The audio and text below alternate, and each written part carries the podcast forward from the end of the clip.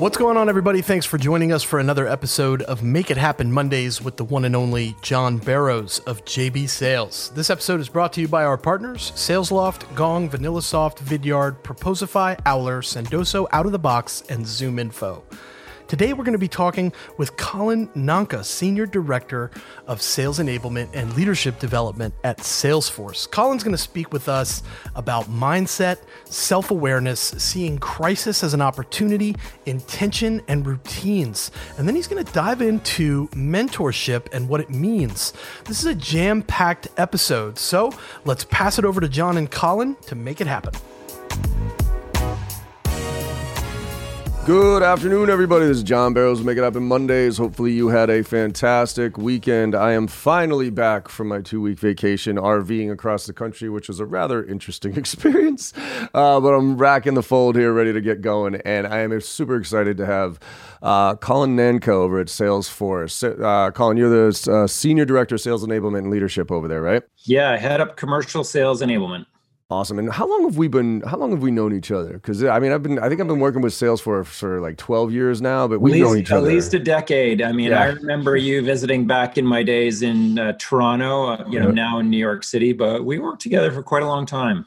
Yeah, it's definitely been a while. So I appreciate you coming on here, and and and also what I didn't know about you uh, was this 10x ultra marathoner stuff, man. Like that, that's some real shit, right? So, uh, and and and for everybody out there, what we're gonna do here is we're gonna talk about uh, mindfulness and just the mentality of getting through the mess that we're in right now. And so, Colin, do you want to kind of? We were talking right before this. Do you want to give us that background of kind of? you you you get you set the stage early with 2008 and what happened there. So yeah. could we kind of back up to that and, and give sure. us some context for this conversation? Yeah, so I, I made a transition. I was uh, at Xerox Corporation for nine years, and then I, I, made a switch to Salesforce in 2005 when Salesforce wasn't known as well as it is now. And I, I felt in my early days like, wow, you know, Mark and our leadership, like, I think they've really got something here, but it's going to take a few years for me to figure out where we're going. And I had a couple exceptional years in uh, 06 and 07. And then when the market crashed in 2008, I finished 50% of my number. And mm-hmm. coming down from being, you know, a top producer to being, you know, one of the lower totem people on the team was really crushing mentally for me. Mm-hmm. And uh, in 2009, it actually wasn't getting much better for me. And so I needed to step away from the business. And I actually did a trip to uh, Mount Kilimanjaro. And a mentor of mine said, Hey, like, I've been through this too. Like, step away from the business, you know, go do something hard you know connect to nature and then give back and so that's what i did i climbed kilimanjaro the hardest wow. thing i'd done till that point in my life and i almost quit three times uh, i got sick going halfway up and i just took it one step at a time you know gritted my way to the top uh, went on a safari, uh, saw the line in the Great Five, which was uh, the Big Five, which was amazing. Yeah. And then I went and gave back at a local school and I raised money for them. And that trifecta, that secret sauce for me, you know, inspired me to come back in 2009 and finish the year off the best I could. I still came just short of my number, 97% of my number. But you know what?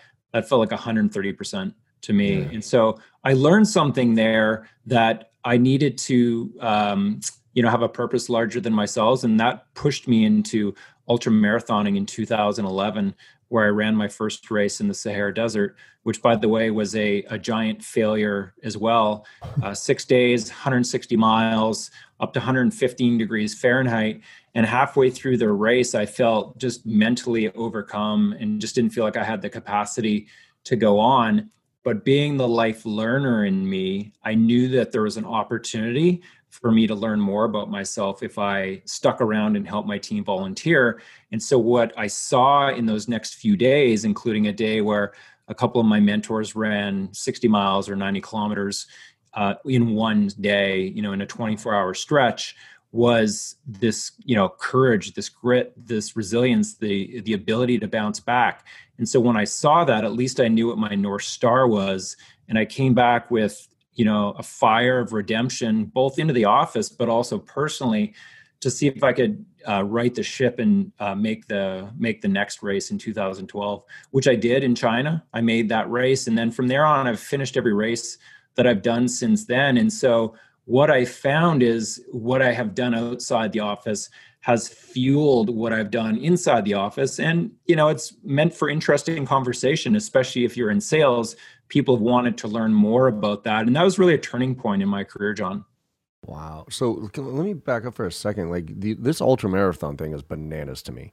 Um, like the human body, it's the mind over matter type of stuff that you have that, you know, I always hear about that second gear, that third gear, that fifth gear, if you will. Were you a runner before you started these things? Like, uh, like let, us talk about Kilimanjaro for a second. Sure. Like, were you like super active and an outdoorsy person and and rather healthy beforehand so it was so you just realized you had to train for this or was this something where you were just like you know what i'm gonna do this i'm not you i've never done anything like this before in my life even jogged more than a mile because like for me for instance i my cardio sucks.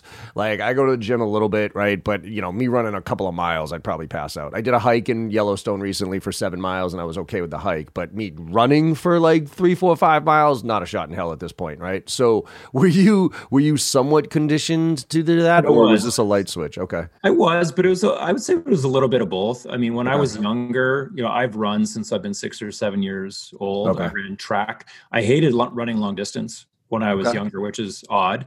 And I didn't run my first marathon until I was 28.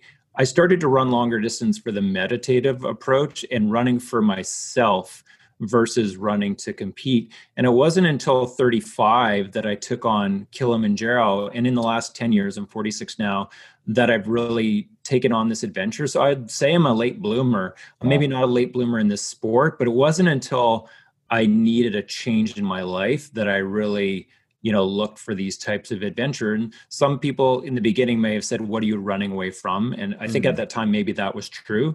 And then as i developed some expertise i think i was running towards these things. And so it was a mindset shift for me. Uh, mm-hmm. but the, the the life experience uh, has just been incredible what is it like? I mean, what is? I mean, I got to imagine running sixty miles, climbing Mount Kilimanjaro. Yes, physically, but you mentioned a few times mentally. It, it, it's there's got to be some like, how do you get through that? I can't do this anymore. You know what I mean? Yeah, like this is I've reached my quote unquote breaking point, but but you sounds like you've broken through in a few cases. Is there a is there something either a mentor told you or something that happened with you that helped you kind of break through that limiting belief if you will in your head of of I can't do this or that just seems too ridiculous for me? Yeah, absolutely. It's, you know, getting we talk a lot in sales about getting comfortable, being uncomfortable and yeah. when you're in a very rugged environment and you really have no choice but to push forward. And you're with a, a bunch of like-minded people out there. The mistake mm. i made in my first race is i tried to run it myself. And mm. what i learned in my second race was the camaraderie. Each day i would partner with people not too different from working with a team in sales and holding having that cross accountability. I mean in 2012 i finished this race in china but i traveled with three other people the whole time and we promised each other that if any of us felt like quitting, the other people would hold them accountable to not quitting and just to push through that uncomfort. And there's times during that trip that I absolutely wanted to quit. And I just had peers who would not let me quit. And so I think that's a, a lesson in life and a lesson in sales. Um, I also developed a mantra for a couple of my later races, and it was uh, a direct report on my team, a sales guy and uh, his name was Wes, and mm-hmm. he was a former 5,000 meter runner, uh, top ranked in the world. Oh, and wow. so before I ran went on this race, I was his manager, and he said, "What's your mantra?" And I was like, "What do you mean?" And he's like, "I've used a mantra as I've trained for my races to great success." And so I developed a mantra with my coach. I've had a coach for over 10 years. Another accountability layer, and mm-hmm. mine was strong, relaxed, and grateful. So strong for strength of character relaxed when you're at your best you know you're relaxed uh, and then gratitude it's hard to be anxious or frustrated or angry uh, you know when you're grateful. And so that mantra i have used that mantra for years going into meetings. It's a reset for me to make sure i'm at my best in every interaction.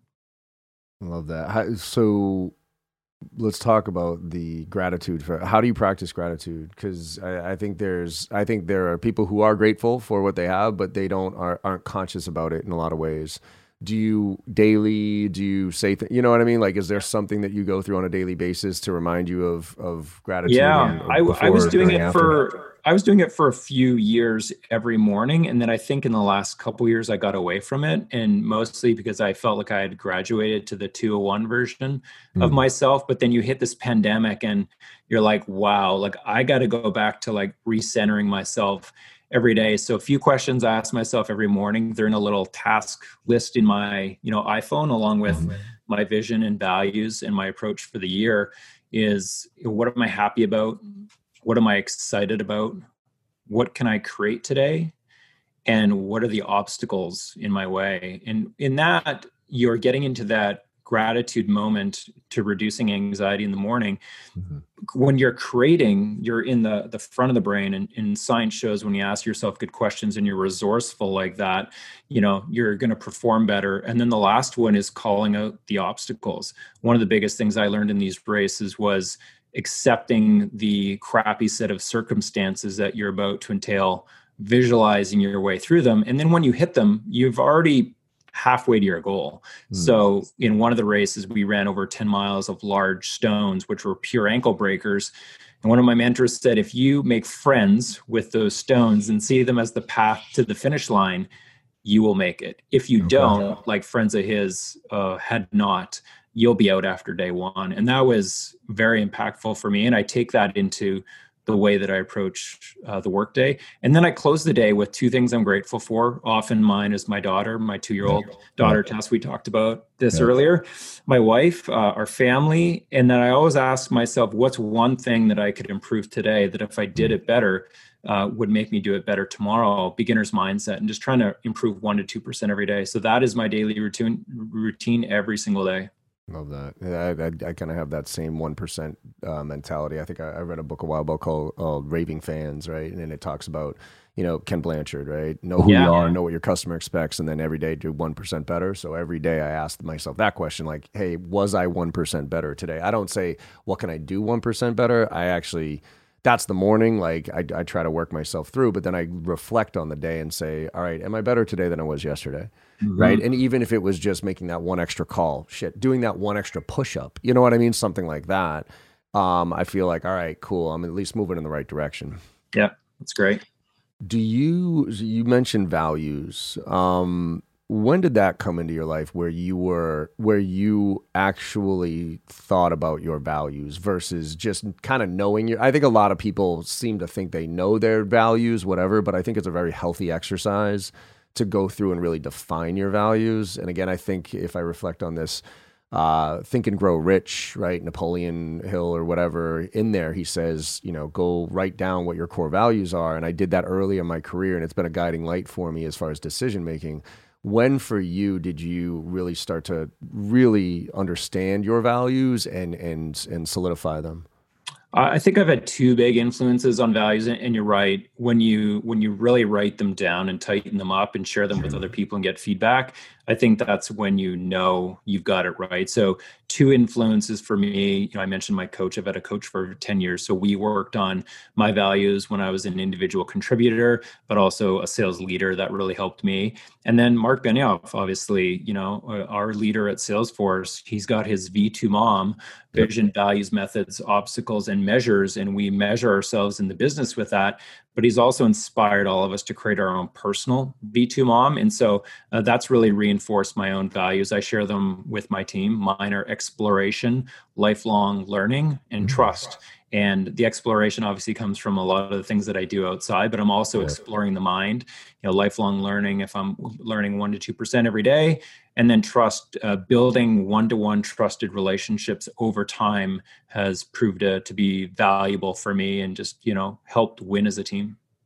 Could you, could V2MOM, could you explain that again? I want, I want to make sure people get that. Yeah. Because I, yeah, I, sure. I, understand. I just want to make sure that people, because it is something that Benioff has put together that is I think a great framework. Could you could you we've, go into a yeah, little bit more absolutely. We've we've used that for a long time at Salesforce. Every employee at Salesforce writes their own V2MOM, so they write a business one. It's the, it's the vision of where we're heading. You know, as a business unit, each individual person, your values at Salesforce, and so I have Salesforce values, and I also have my own personal values, mm-hmm. and then the the methods. It's you know what are we going to do, and then what are the, what's the oh the obstacles? So i talked about the obstacles before yeah. about accepting those obstacles when you lay out what is in your way you can often often think your way through them. And then the m is for measure. So obviously we have to measure everything we do. And um, that has been you know something that's been very helpful in my life. Those obstacles let's let's get that to a sales uh, analogy here I, I, I love the analogy of you you look at those rocks right that you're running over and you could either look at them as oh my god that's a that's a nightmare. I'm probably going to break my ankles and probably you will versus all right these are going to help me get to my end right? So so in sales what are some of those obstacles that you help your team uh, visualize and come to accept if you will so that when they hit them right is it is it stuff like uh, missing your quota? Is it stuff like the client being mad at you? Like, what are some of those obstacles that you try to help your team and yourself visualize so that you can, you know, once you hit them, you can accept and excel through them? Yeah, I think I think two examples come to mind. The the first is you know simple prospecting, and we've talked about this over the years, John. Yeah. Is um, you know, I go back to my Xerox days. We had an old moniker that it it, it took 19 no's to get a yes, right? and once you hit 19 no's, be thankful for that because the next one is likely yes. So, in some degree, it's numbers, right? right?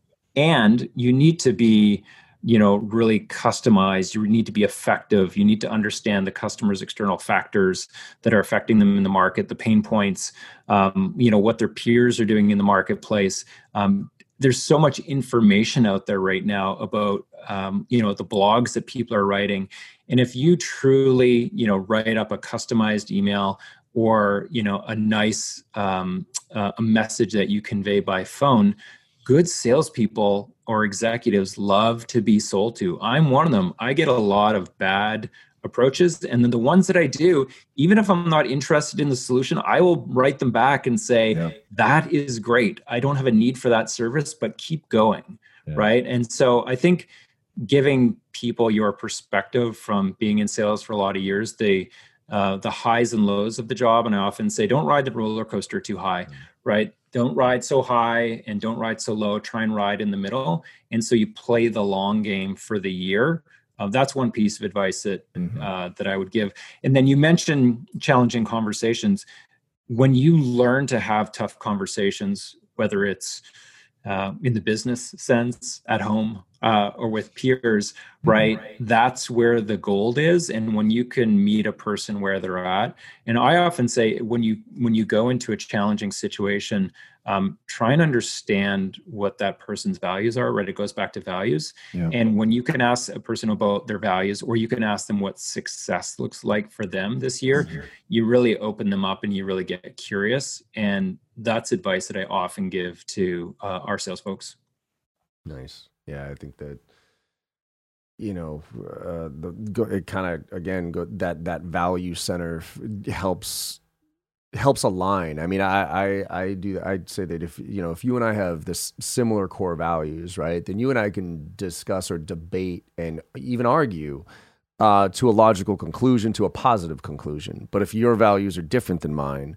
then it's going to be really hard for us to agree on anything and ha- and be constructive in any way. Yeah. And this goes with clients, this goes with employees, this goes with everything. And and I think this is where I want to go with this, which is you know, there's a lot of sales reps right now who are, I mean, the stress right now is brutal, right? Because you might have, some reps might have gotten laid off, right, through no fault of their own. But then there's other reps who are left and there's almost this imposter syndrome or this like why didn't i get fired? And when's that shoe going to drop? And and it's like this self like defeating thing where there's a panic s- set in of oh my god I got to do my job. And I, and also I have to stay true to this job even though I might not like it or I might my management might not be supporting me or whatever it is.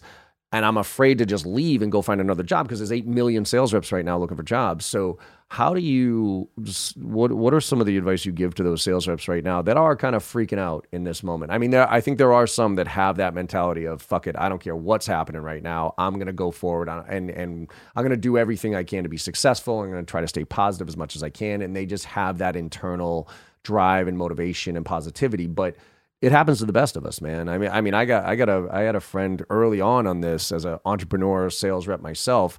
I I had to get uh, somebody on my podcast to for me it was like my own it was my own uh, therapy session. Like I got him on board and I was like, you know, Sags is a good Mike Sagaport. He's a good friend of mine, and he's like he talk, he talks a lot about the sports mentality, about the mindset of winners, and all that other stuff. And I said, mm-hmm.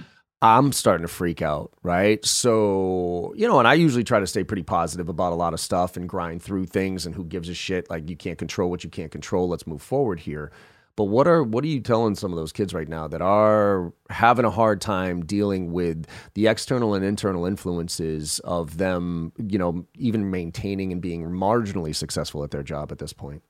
Yeah, I mean, one of the one of the things that we talked about earlier, uh, you know, as you talk about, um, you know, defeating average, you know, that's a it's a moniker that I've taken on, and because I know how uh, much I got at Whipsawed in 2008, I've been going around to sales teams inside Salesforce and into our ecosystem, talking to the younger sales professional and trying to help them figure out how they can unlock resilience or bounce back from difficulties and also build that mindset to be focused, effective, and self aware.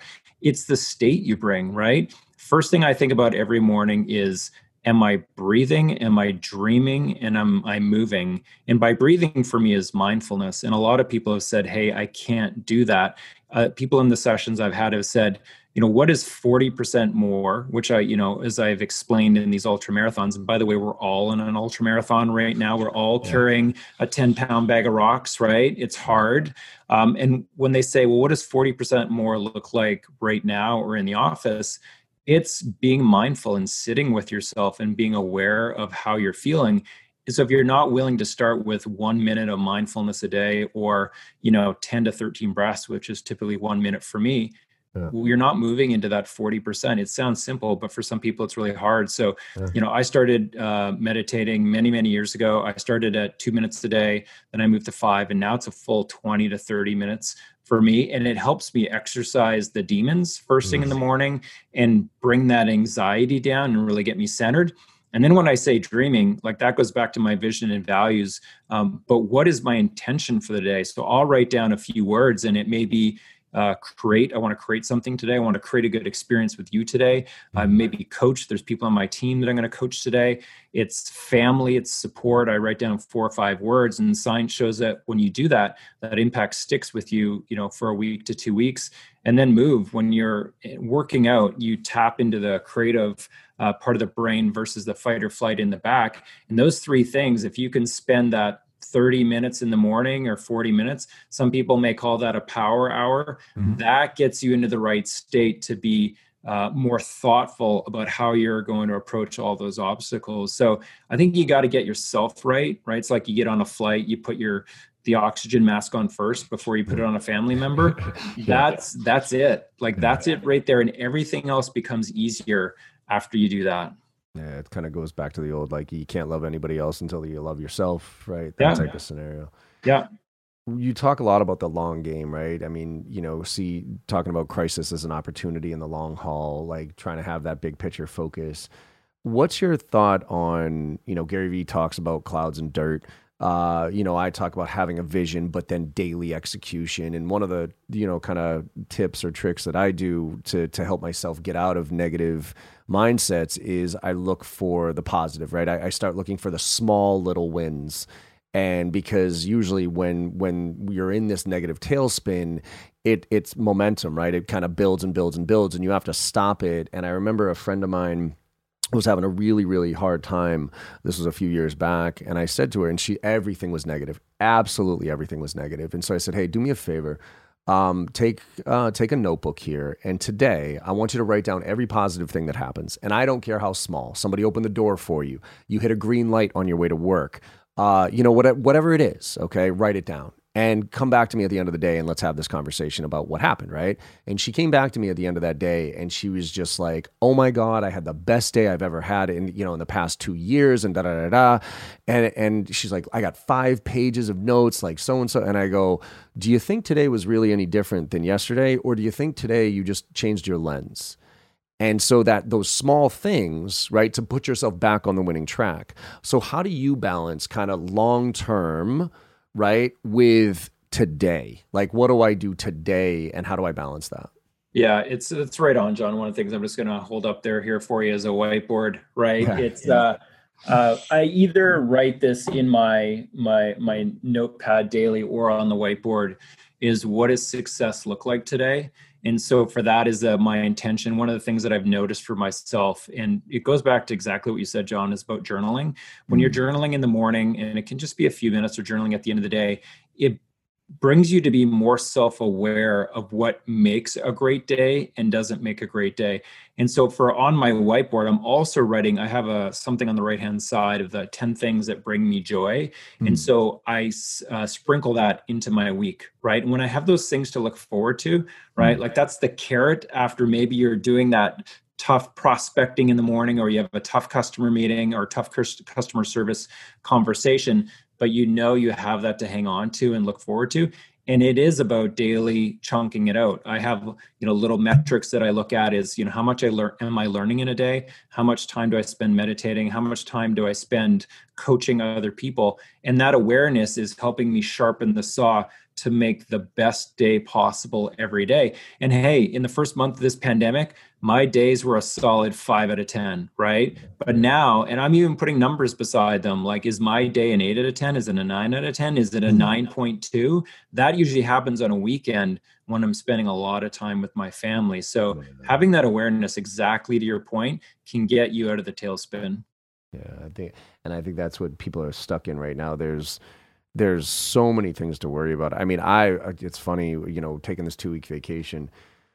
It was the first time in my in my professional career that I did not check email, I did not check Facebook, and I did not check the news. And that mental clarity alone, I didn't realize. Well, I, I think I did inherently, but I, I kind of was, well, no, I got to stay up to date on what's happening in the news. You know, I got to stay what what's going on in my emails and stuff like that. Um, so for two weeks, I didn't do that. And, and odd. I I don't know whether it's because I'm 44, right, and and I've been working my ass off for 25 years at this point, and I don't know if it was just finally a like, fuck it, I just don't care right now. Like I need to just stop caring about those things that I can't control. And it was it was really I'd say that was probably the best part of the vacation. I mean, it was fantastic, obviously, to be out there with my family and you know nature and all that other stuff. But I think just the the release of I that stuff's not really that important at the end of the day and it's stuff i can't control so how much do you like what are what are some of those things that that again you suggest to people that that they let go of that are unnecessarily impacting their mental clarity, their health, their, you know, like those type of things. Is it friends? Is it news? Is it like tactical stuff that you could say, look, that's just stuff. Stop like control that in some way, shape, or form because it because yeah. otherwise it's going to control you. Yeah, I, I, think of it of of a you know kind of like a graph of you know capacity down one axis and time on the other, and mm-hmm. you how you build that annuity stream over time. I think earlier in my career. I was very inefficient. I was had sporadic energy shifts. To your point about leveraging momentum, mm-hmm. I was not leveraging momentum. So you can start fresh every single day um, a lot of you know very successful and senior leaders talk about beginner's mindset and begin again every day and so I, I think even if you're in a tailspin you have that opportunity to begin the, again the next day. I mean, uh, I'm taking uh, vacation next week. This is my last day before vacation, and I'm looking nice. to achieve exactly what you did. Uh, it is about taking the, the, negativity out of your day. I mean, there's been people in our lives that it's like we're going to spend less time with right now yeah. in the pandemic because you know they bring negativity into a conversation. Um, yeah. Social, I get wrapped around the Twitter axle on a regular basis, and yeah. so I've shifted from you know spending 30 or 45 minutes looking at that kind of stuff a day to 10 minutes or i'll look at it in the middle of the day and i won't look at it before i go to bed mm-hmm. because i sleep a lot better so so it's making those adjustments and if you make those micro adjustments every day every week you can really shift yourself from a negative place mm-hmm. into a mm-hmm. positive place and frankly not being tied to the um, the email anchor right which i'm looking forward to next week um, it makes a huge difference and it helps you come back with a more creative approach to the challenges that you're probably experiencing so mm-hmm. uh, i'm right there we're, we're aligned john yeah and, and you mentioned something that I, I actually have a hard time with but i've been doing more and more of. Um, you know, you hear a lot of leaders of, hey, surround yourself with other successful people, get rid of the toxic people in your lives. But at the end of the day, there's you know there's some friends that you you know that I grew up with in high school and that type of stuff that are actually dear friends of mine, but are just negative. You know what I mean? They're just straight negative. So I'm not gonna get say fuck off. I don't want you in my life anymore. It's just I've I've significantly limited the interactions and also really try anytime anybody brings drama to the scenario, I just remove myself from the situation because I found myself being so caught up with other people's negativity that it was even if I tried to stay positive, they were dragging me down. Um, have you had to like make some tough decisions in your life sure. about the people that you hang around with? Yeah, I think you know what I was thinking about as you talked about that is um, a lot of people uh, spend too much time managing their time, but they not they don't manage their energy right? Mm, you manage okay. your energy, not your time. And so if you reduce Explain. negative uh, impact around you, that just gives you more space. You know, I've been in in meetings where there's negative influences and you can see the space it takes from oh. other people and the, the energy drain uh, within a meeting or within a customer interaction. So yeah, I have uh, either limited the the impact that we or uh, connection points we have with other people in our lives about that. Me and my wife are both of that same mindset, mm-hmm. and you tend to gravitate as you move to be really focusing on more positive energy. You tend to gravitate more to people that are more like minded, and so you're not going to completely lose touch with other people, but you have a conscious choice about how you feel mm-hmm. and who you spend time with. And I I do think about that a lot. Yeah. Yeah, it's. I mean, even for me, I you know, I, unfortunately today I, I got caught up into it a little bit with uh, with social, right, and and trolls on social, right.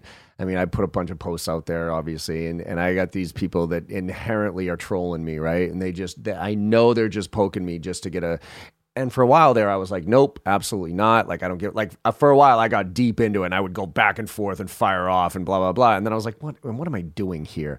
Right. And so I would stop. But then just today, some, the same, one of these trolls came back and hit me on my thing. And I just, he just nudged me just the wrong way and i was like yes and i and i found myself getting back into that rabbit hole yeah. and i just stopped. I remember i was i was, I and it was it happened this morning. I was typing this fiery like you know response to try to embarrass him because he tried to call me out on something and i was like you know there's 100000 people on this thread that i was doing and i'm like oh i'm gonna make this guy look like an asshole because he is.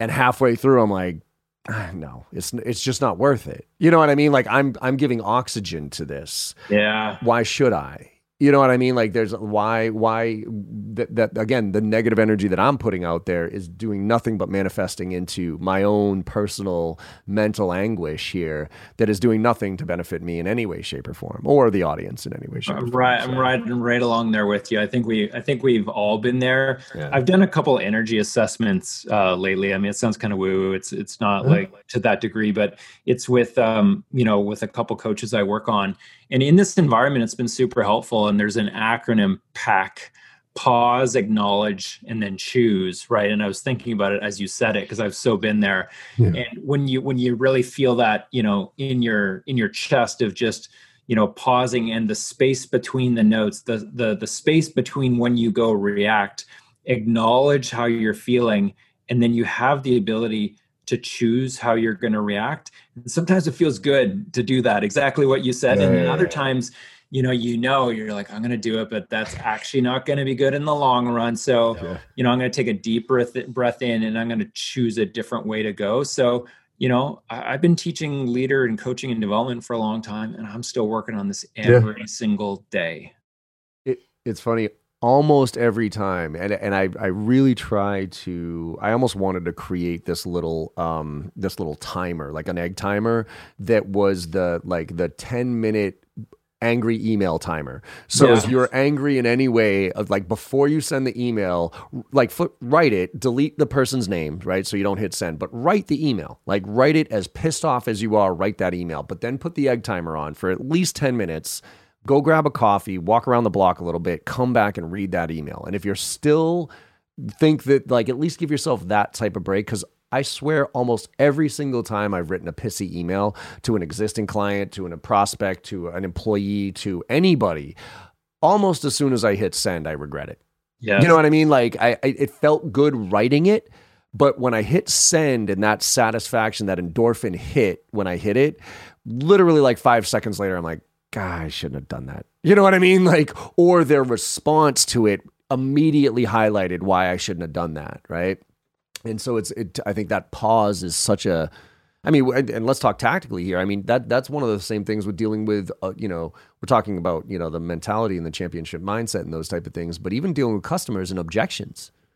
You know, I mean, there is data that suggests that the best sales reps, when given an actual objection, the one thing like Gong has some data on this that the best sales reps pause five times longer than average sales reps when responding. And it's really just that, and it's not like five seconds, it's not 10, it's literally two seconds. When somebody fires an objection at you, you then you and then and instead of responding, you ask a question, right? So it's just kind of that that mental we, we, I think we all need some mental uh, uh, guidelines or or or things and structure to get us to stay consistent with that stuff, right? Uh, you're right on. It's it's getting instead of being upset, it's being curious and being like, yeah. oh, I wonder why they've said that. I, I wonder what the the challenge is on their side. And then I think in those anxious moments, you know, for yourself, a question often comes to me and this question came to me in the, the middle of the desert through a, a lot of anxiousness is what's the learning opportunity here yeah. right that goes back to your earlier point about playing the long game mm-hmm. you're going to have a lot of sales professionals this year that may have a very challenging year hey i had a really challenging year and a failure in 2008 you mm-hmm. know but i'm still here. You know i rose out of the ashes and had a i've had a very successful career. I think you you want to look back at the end of the the year and just be up on the step and look back to 2020 and ask yourself how you showed up this year and did you end this year with no regrets? And then you can be at peace wh- however you finish. Um, but we're we're all playing a long game. We're all on a journey we're all carrying extra weight this year and i think people need to be gentle with themselves and also you know build their daily practice and try as, as hard as they can I, I think that that daily practice, that daily routine, those those affirmations, I mean, writing things down, the journaling of stuff, the gratitude, like all this stuff, as as little as some people think it might be, or in some ways as tedious as some people think it might be. Because I remember there was a while I'm like, oh, do I really should I really write down goals every day? Like, come on, man, like I got this, like I'm in good shape. But then, right. but, but I, when I, I with you. Right, but when I stop and then I find myself getting into a tailspin and and and not getting better every day, right? So um, you know, I think a lot of people listening are probably like, "Oh, come on, really?" Like, John, every day you write down a little goal. Every day you say what you're grateful for. Every day, Colin, you know that type of stuff. It's like, yeah, as a matter of fact, every day, every day, every day. Yeah, I mean, I'll give you an example on the weekend. I mean, yeah. you know, we work at a pretty high-paced company, and so I've, I've got to do a little bit of work on on the weekends. But every Saturday morning, that's typically when I'll get some work done. Um, but I have learned over time, I have this energy Saturday morning to to go and get stuff done, yeah. and I just go shooting in five different directions and get five things done. But that may not be the most best use of my time, and I may not be choosing the right thing. So I actually spend a good 45 minutes every Saturday morning deciding what I'm going to work on. And I'm really patient about it until I get to those one, two, or three things that are going to be the highest value for mm-hmm. my work, for my family, for the outside work that I do, my passion projects, and then I go do it. And it feels more rewarding that way. Yeah, absolutely. I, I mean, I've done something. So today, right, we're actually recording this on Friday. Um, I, I had to implement because when when COVID hit real hard, I, it was a panic for me. I mean, 70% of my revenues got ripped away from me, right? So I'm like, holy shit, I got now seven employees that I got to figure out how to make sure that they can still feed their families and everything. So I'm like, okay, I'm saying yes to everything. You know what I mean? Any client that wanted to do anything and would pay me for stuff, you know, whatever. I was running around and I was finding that, you know, I would be going banana. And, and this was also, I was doing trainings uh, in APAC, EMEA, and US. And I had all those scheduled out. Like March and April were all EMEA, APAC, right? And so I flipped all those to remote. And so now I'm six o'clock in the morning for APAC all the way to about 10 o'clock at night. I'm doing trainings, right? Five days a week for four, five, six weeks. And then it was the weekend. And because I was so busy during the week, that's when the family stuff. So I realized that I didn't really have any, I didn't feel like I had any control of my time. I was just reacting to everything and doing everything. And I was, I was going crazy. I was legitimately. That's when I called my friend Mike Sagerman. You know, just said, "Hey, I need a therapy session. Let's just do this on a podcast." Um, so I implemented uh, Friday. Uh, I call my days. So Fridays, I call my days, and I made it, I blocked it so that there's no, you can't proactively schedule a meeting on my calendar on Fridays. Any other day of the week, Mondays, Tuesday, when you have my calendar link, anybody can get on it. If there's a blank spot, we'll have that conversation. But Fridays with a one day that, not that I don't work on Fridays, obviously I'm here having this conversation with you, but I choose to do what I want to do on Fridays and that mental cl- that that reprieve of that one day that was mine that I could choose what I wanted to do. That's when I would go, you know, to the you know dentist, you know, my appointments and those type of things, but it was my choice and it was such a healthy thing for me that I implemented across the board for my team. I sent them an email one day, an invite one day for Fridays and called my days, and they were it was they were like, "What's this?" I'm like, "Just accept it. Trust me, you'll you'll you'll like it." And on a Monday, I told them, I go, "Look, I don't expect you to work on Fridays. You can work on Fridays. I'm just letting you know that nobody here will control your calendar on that day. You control your calendar on that day, and everybody's taken great advantage of it. And it's been a huge kind of breath of of fresh air because now it almost feels like we have four day work weeks. So it's like Thursday night. Last night, I had this. cool. I'm looking forward to Friday, not because it's Friday, because it's my day. Yeah, right? it's. I mean, it reminds me of you know how professional athletes push in six week increment uh, increments, yeah. and then they take you know at least a week or two of downtime, and they they refresh and they recharge the body. I mean, we could do that on a weekly basis, and that sounds like an awesome way to do it. Yeah. Cool, man. One more point on this because you, you talk about leveraging mentors a lot. Uh, you talk about the team oriented, and, and you have what's your what's your mentality on mentors? Because I I don't know if you get it, but I get a lot of people saying, "Hey, John, will you mentor me?" Yeah. And I think that's a dangerous question to ask because there's a lot of in that there there seems to be a lot of responsibility uh, on the mentor to coach and train. You know what I, I mean? Like it just feels like oh god, like I, I, I don't have time to mentor you, right? Now, I have time to give you advice, I have time to answer questions for you. But what is your mentality around mentorship and how reps should be looking at mentors and approaching mentors? It's a good question. I, have thought about this a lot. I think earlier in my life, I was pretty scrappy at getting mentorship and it was because I worked incredibly hard. I had some people who were a little bit senior to me, and they would look down and go, Oh, like Colin's newer to Xerox, for example, and he's working incredibly hard. And maybe they, maybe I reminded them a little bit of, you know, themselves earlier. So yes. they would offer to help. And so you need to be aware when someone comes over and said, Hey, like, that was a good call let me offer you a couple pieces of advice and that's that's often someone who's willing to help you mm-hmm. uh, i was really a firm believer early on that you found your own mentors as i get older I, I think people like you and me who've been doing this for a while, John, uh, we go find the people we want to mentor. And sometimes it could be a random person that reaches out, but mm-hmm. often it's someone that we get to know because yeah. we see them really um, earning and honoring the right to be mentored. I, I, had a good analogy from when I played squash when I was younger. Squash, the little black ball you, you yeah. chase around, could be racquetball, could be tennis. But my squash uh, pro said, you know, if you want to get better at squash, you need to play at least three times a week. Play with someone who's better than you because they'll stretch you play with someone who's equal to you because you'll bang that ball around and be really competitive. And then play with someone who's not as good as you. And that will allow you to master your craft. And so i took that into the profession. And frankly i have a good you know 10 or 20 people that i would consider mentors. There's many in salesforce. There's thought leaders outside the company that mm-hmm. i connect with on a regular basis. There's younger people that i coach. Maybe i used to be their sales leader and I often learn as much. I often walk away from those interactions with younger people saying, I think I learned more today than I might have offered right, exactly. than I might have offered to you. And then the fourth dimension is there's so much great knowledge in books and podcasts yeah. and YouTube. Like you can learn most of what you need to learn about people. So you got to be resourceful to go and figure out a lot of things that are, are readily available to you.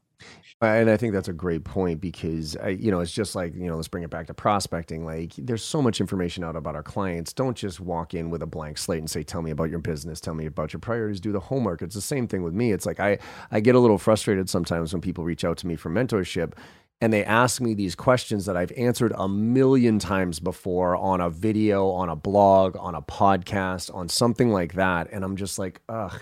Like, if you had just done, you know, an hour's worth of homework and asked that question to yourself or Googled it for crying out loud, or like you would have been able to get at that answer. And then you would have a much more thoughtful question to ask when we when when our time was the time that we had. You know what i mean? Like that's i think what frustrates uh, you know prospects a lot. It frustrates you know leadership a lot is when you don't do that homework before you come into that engagement and you don't respect it right? Because that that's kind of jaded me a little bit it's like god i I'm happy to have this conversation, but please don't be fucking lazy with this conversation. Like the info's out there for crying out loud, but people are just not willing.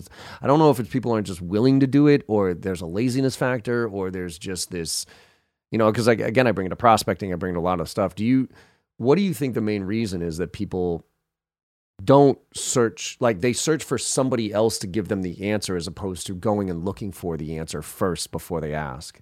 It's it's the willingness to do the work, right? We talked about that, you know, that extra 40%. When I was a younger rep in my career, I would spend hours while I was watching football on the weekend scouring my account lists and looking up mm. people and looking at their profiles to see what the the the thing that I could be, you know, to use to to get a, a hook in with them to like write that customized approach. And so, mm-hmm. you know, if you think about the iceberg theory, you know, above the water, below the line, you could be sitting in the bullpen or the virtual bullpen now with uh, a lot of your peers, and they could be more successful than you, but you don't see what they're doing, the work they're doing underneath uh, underneath the waterline to be successful. And so, if you're not getting the responses that you're looking for, one, you know, you got to be patient. You're with yourself. You got to keep at it, but also go talk to your peers. Go talk to a senior sales person and get really curious and ask about their approaches. And you're likely to uncover some things that you hadn't thought about. And then just to tie off on the mentorship piece, you know, uh, I've mentored some folks in the past that really didn't honor the time. And so, you know, I've offloaded them as people that I've been mentoring. And one of the best ways that, uh, you know, mentees can honor a mentor, and I heard this in a, another book, I can't remember which one is, but summarize what you talked about, right? And then send it back to them as value. It's like a customer. You're providing value to the customer. And that for me is super valuable because it helps me know what's landing and then I can go share that with other people. Yeah. I mean, it's funny. It's, it's, uh, it's there's so many similarities across the board of like customer engagement, people engagement, internal, like have an agenda for a call, show in person why you've done a little bit of homework, come with thoughtful questions, do a summary afterwards to show them what you talked about, hold people accountable, you know, agree to next steps. Like all this stuff is life, is business, is customers, is all that. And if you and if you take that approach, not just to professional life, but to personal life, it starts to just become what you do on a on a you know it it becomes that that that natural flow that that stays in you know and those structural pieces help you get there along the way. So yeah. Yeah i'm with you. Earlier in your career it's about figuring out the uh, the functions or the pieces of sales. And as you get older and you get it it's a way of being. And then you can just show up to a situation prepared and yeah. be willing to engage with someone as opposed to coming with a method yeah and trying too hard right i, I think in your it's it's funny i kind of I always break it down into 20s, 30s, and 40s, right? You're, in your 20s, you don't know what you don't know. So you're always kind of looking up for permission and you think you're screwing up and whatever it is. So you don't, right? So you might be fake confident, but you still know you don't know shit uh 30s you kind of start to get into this okay i think i'm good at what i do but i still am not sure so i'm still kind of looking for a little bit of a permission. I don't know about you but when i hit 40 just purely based on doing this for 20 years and that type of stuff like the stuff that i was saying people in their 20s would be like oh that's genius right? And i'd be like what? Like that and so you you kind of like there was this this comfort level when I hit my 40s of maybe, maybe I know what the in, right? You put yeah. your thousand hours in, like you know, so it gives you the confidence yeah. that you know what you're doing. I feel the same way. I think it was a little bit of ego early in my career. Like it was my ego carried me. Now it's way more confidence because I know that I'm not the smartest kid in the room, but I know I can figure shit out and, and, those type of things. And that fine line of ego and confidence is a hard one to, to make sure you manage there. So. Awesome. Well, Colin, it's been a great conversation. Look, I know you're coming out with uh, you got a blog coming out. You got um, uh, is it a, is it a blog or is it a series? Talk talk yeah, to me a little I, bit about I've that. I've been writing a blog important. for um, just talking about the daily mindset for yep. uh, almost ten years. I was writing it daily, and then as our daughter came around, I, I needed to pick some priorities. So it goes out three times a week. Nice. Uh, that goes out at it's at colinnanka.com. So if you want to uh, sign up for the blog there, uh, you can look there. And I'm really focused right now. I've always focused on high performance approaches, but mm. right now I'm really writing about how to meet this crisis and see it as an opportunity and focus on resilience and mindset. So awesome. if you're looking for some daily bumps in the the morning in the inbox, that's a great place. Uh, also, we filmed our adventure race in Patagonia in 2017. We created a, a 10 mini, uh, 10 minute mini documentary uh, about it. It's been in a few small mountain film festivals, and we're going to launch it uh, in September. Um. You know, John's got some uh, some uh, sample videos for the trailers in the show notes uh, that he can share, uh, and if you like it, share it around, and you know, welcome everyone to join us in September. Love it. All right, and it's and just for everybody out there listening, it's Colin Nanka, N A N K A, right? Correct. So C O L I N N A N K A dot com that's that's the site. So check it out. And uh, yeah, I'm looking forward to seeing that video. That'll be that'll be super fun. Awesome. And what what your, your you said your daughter's name was Tess. Tess, yes. Tess, right. Send me, do me a favor. Send me an email uh, with your address. I'll, I'll have my daughter autograph one of those. I want to be in sales when I grow up. Books for her. Love we, we'd love to get a copy of that book. Uh, yeah, send me an email. I'll, I'll, like I said, I'll have my daughter sign it for you. All right, Colin, thank you so much for joining us here, man. Any any last parting words for everybody else as far as um, what, what what you're thinking about? You know, stick with it, play the long game, uh, focus on building your daily practice. You'd be surprised how much you can um, you can you can build that daily practice in the next 30 days if you're gonna if you're gonna commit to one thing you know focus on that and you know by fall i think you'll be in better shape for some some of those who are having challenges you'll be in better shape than you are now absolutely cool man well, i appreciate it and for everybody else hopefully you got as much value out of this as i did and as i always say at the end of all these podcasts look even if you are having a shitty day, uh, go out there and make somebody smile. Because if you make somebody smile, you know you had a great day. And we need a lot more of that these days. All right. Thanks, Colin, man. I appreciate it. Thank you. All right, everybody. Have a great week. All right. Let's make it happen.